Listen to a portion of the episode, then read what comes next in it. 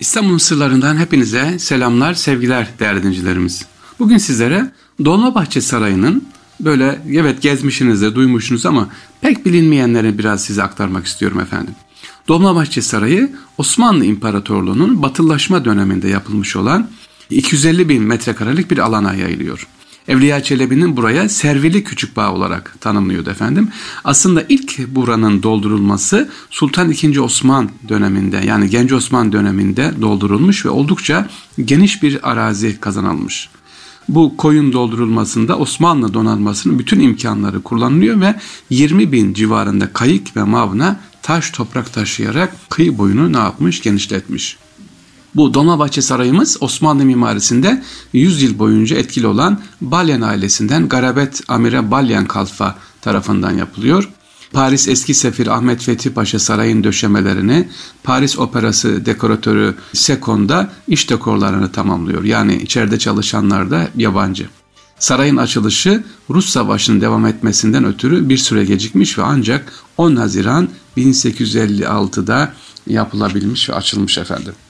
Saray içerisinde mesela denizden doldurulan yerlere meşe kazıklar çakılarak üzerine yatay olarak sağlam Horasan harçlı döşeme yapılmış ve burada antik çağ mabetlerinde uygulanan temeller tekrar edilmiş. Romanya'nın çıralı çamı duvar halılarında, hatırlarında ayancık meşesi, lambiri iç kapılarda ise Hint ve Afrika kökenli ağaçlar kullanılmış. Yani sadece temelde ne kadar farklı farklı e, işlemler yapılmış sevgili İstanbul'un eski belediye başkanlarından o dönemde belediye başkanı Bedrettin Dalan ön tarafta mesela duvarın yıkılması için istenmiş. Büyük bir duvar var sarayın içerisinde. Beşiktaş tarafına giderseniz e, büyük bir duvar görürsünüz. Ya bu duvar niye var diyebilirsiniz. Hatta bu duvarın yıkılması bile ne yapmış? istenmiş. Ama aslında bu duvarın yapılma gerekçesi nedir? Büyükçe bir duvar güzel. Saraydaki hanımların özellikle e, mahrem dışarıdan görünmesini yapılmış. Başka bir şekilde bu duvar aynı öyle it, güzel yapılmış ki mimari olarak yıkıldığı zaman saraya da zarar veriyor. E, hatta Türkiye o dönemki rahmetli Çelik Ülörsoy diyor ki bu duvar zamanında saraydaki hanımların dışarıdan görünmemesi için yapılmış. Yapının bir bütünlüğü aynı zamanda. Böyle yıkılırsa sarayda ne yapıyor? Yıpratılmış olur. Ayrıca saray deniz tarafından zaten görülüyor. Halkın görememesi gibi bir durum e, söz konusu değildir diye saraydaki bugünkü o duvarın yıkılmasını ne yapıyor? Önlemiş oluyor efendim.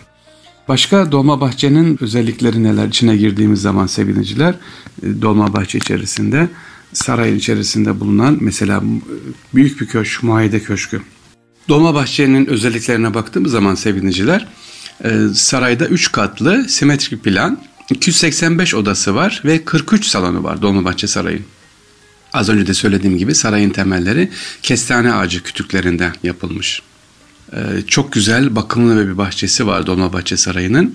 Tören ve büyük e, balo salonu var. E, mesela büyük salon 56 sütunlu kabul salonu 750 ışıkla aydınlanan İngiliz yapımı 4,5 tonluk muazzam bir kristal avize ile sizlere karşılıyor ki buna muayede salonu dediğimiz yani bayram salonu ya da kabul salonu diyoruz. Girdiğiniz zaman buraya sevgiliciler 56 sütunu görebilirsiniz. 750 ışıkla aydınlatan İngiliz yapımı 4,5 tonluk kristal avizemiz var. Sarayın giriş tarafı sultanın kabul ve görüşmeleri, tören salonunun diğer tarafındaki kanadis harem bölümü olarak ayrı ayrı yani haremlik selamlık olarak ne yapıyor? Kullanılıyor. Dolmabahçe Sarayı'nın bir özelliği ise oda ve salonlarda her şey aynı renk tonlarına sahip. Yani bütün zeminler birbirinden farklı, çok süslü ahşap parke ile kaplı. Yine meşhur hereke ipek ve yün halılar burada görebiliyorsunuz. Türk sanatının en güzel eseri olan bu halılar, el halıları, dokumalar Topkapı Dolmabahçe Sarayı'nda görebilirsiniz. Yine Avrupa Uzak Doğu'nun ender dekoratif el işleri eserleri, kristal avizeler, şamdanlar ve şömineler de sarayda yer alıyor.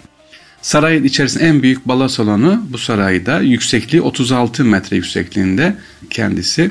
Az önce bahsettiğimiz gibi e, sevgiliciler e, saraya kalorifer ve ilk elektrik sistemi 1910 ile 1912 yıllar arasında Sultan Mehmet Reşat döneminde eklenmiş.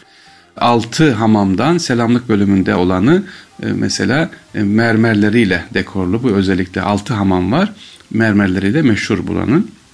Saraya girişler özellikle muayede salonundan girişte baktığımız zaman uzun koridorlardan geçilerek varılıyor e, harem tarafına. Sultanın yatak odaları, sultan annesinin bölümü ve diğer hanım hizmetkarların bulunduğu yerler var. E, şehzadelerin kaldığı yerler var. E, yine şimdi resim heykel müzesi olarak kullanılan yerde bir zamanlar şehzadeler kalıyorlardı. Saray tiyatrosunun bulunduğu yer var. Sevgiliciler az önce söylediğim Dolmabahçe Sarayı yaklaşık 250 bin metrekarelik bir alana.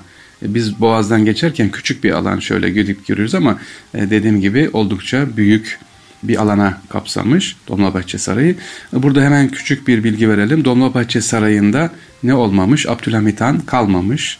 Güvenlik nedeniyle kalmamış ve Yıldız Sarayı'nı yaptırıyor.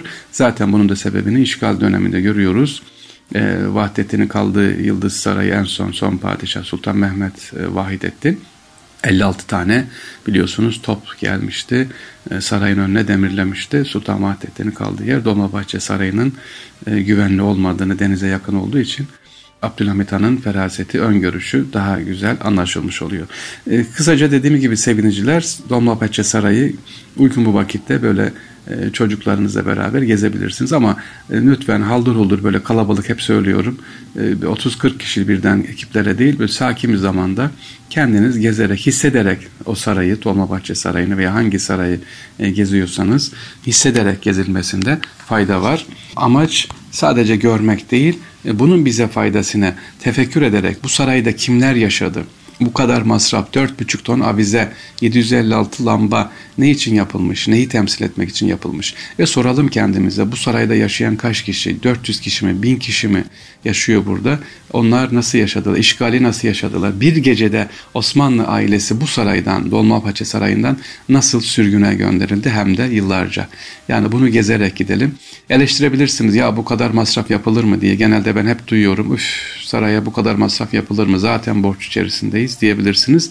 Ama sevgili o dönemi bilmeden, o dönemi yaşamadan bulunduğumuz yerden eleştirmek tabii ki kolay. Evet, tüm saraylarımızı inşallah gezelim, çocuklarımıza sevgili dinleyiciler tanıtalım diyoruz. Allah'a emanet olun, hayırlı günler diliyorum.